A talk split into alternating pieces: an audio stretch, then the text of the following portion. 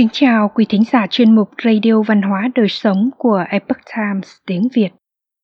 Quý vị thân mến, câu tục ngữ con không cha như nhà không nóc cho thấy quan niệm dân gian về vai trò của người cha trong gia đình và đối với việc giáo dục con cái là vô cùng quan trọng.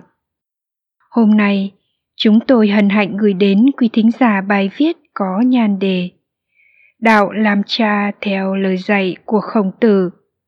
Bài viết của tác giả Leo Tim do Minh Vi chuyển ngữ. Cuộc sống hiện đại khiến nghĩa vụ làm cha trở nên khó khăn. Từ tỷ lệ ly hôn 50% cho đến sự nghiệp phải ra mình trốn công sở. Có vẻ các ông bố thời nay hầu như không có cơ hội sống đúng với thiên chức của mình – xã hội dường như dành sự ưu ái chia sẻ yêu thương nhiều hơn với những người mẹ theo số liệu thống kê từ Quỹ bán lẻ quốc gia Hoa Kỳ, kể từ năm 2004, chi tiêu trong ngày của mẹ thường gấp đôi so với chi tiêu trong ngày của cha. Từ thời cổ đại tại Trung Hoa, vai trò của người cha trong gia đình rất được xem trọng. Người cha được tôn kính ngang hàng với các vị vua chúa hay thậm chí là các vị thần. Chữ quốc vương cổ của Trung Quốc có ký tự biểu tượng của chữ cha. Điều này xem ra có vẻ lạ kỳ với người hiện đại, nhưng văn hóa truyền thống đã lưu truyền một số bài học về vai trò làm cha còn nguyên giá trị đến tận ngày nay. Vai trò của người cha trong văn hóa truyền thống Gia đình là tế bào, là đơn vị nhỏ nhất của xã hội.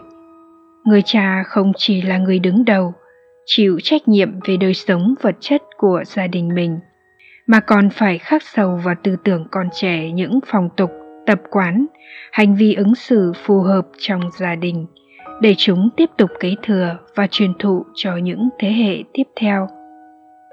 Khổng tử nhà hiền triết nổi tiếng sống cách đây hơn 2.500 năm, đã dạy rằng lòng hiếu thảo là nền tảng trong việc vận hành một gia đình.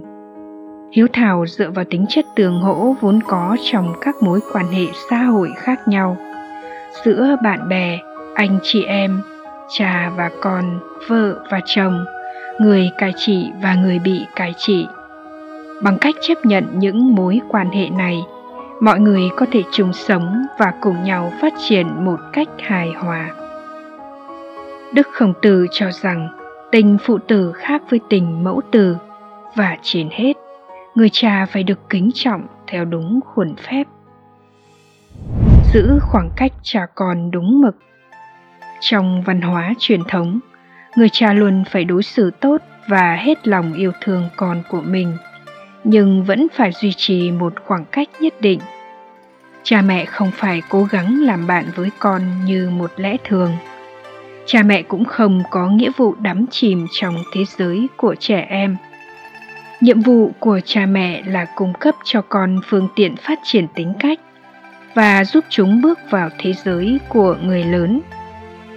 Dù là trong các giao dịch kinh doanh hay trong vấn đề nội bộ của gia đình, người cha đều nhận thức được hình mẫu mà ông đang tạo dựng cho thế hệ kế tiếp noi theo và chỉ bảo chúng rõ ràng trong những tình huống thích hợp.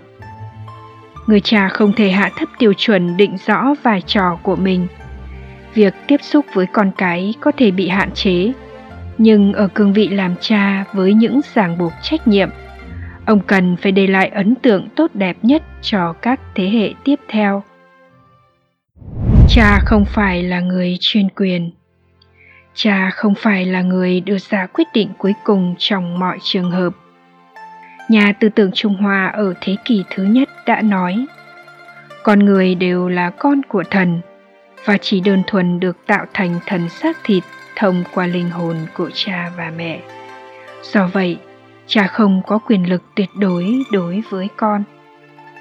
Khi con đã coi cha mình là hình mẫu, là tấm gương đạo đức, thì chúng cũng sẽ biết giữ mình và tuân theo những nguyên tắc tương tự đây không phải là sự vâng lời một cách mù quáng điều mà đức khổng tử luôn không ủng hộ Khi một trong những học trò của khổng tử khoe rằng anh ta đã chịu đựng được những trận đòn tàn bạo từ cha mình. Khổng tử nghe xong liền khiển trách học trò. Bằng cách chịu đựng những trận đòn tàn bạo, con có thể giúp cha không làm điều sai trái sao?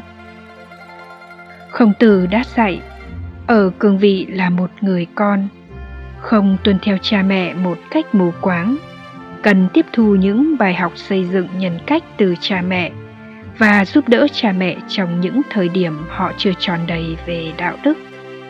Do vậy, vai trò làm gương của bậc làm cha mẹ rất quan trọng. Chỉ khi người cha thể hiện được đức tính mạnh mẽ, ngay thẳng, thì con trai mới có thể noi theo một cách đúng đắn.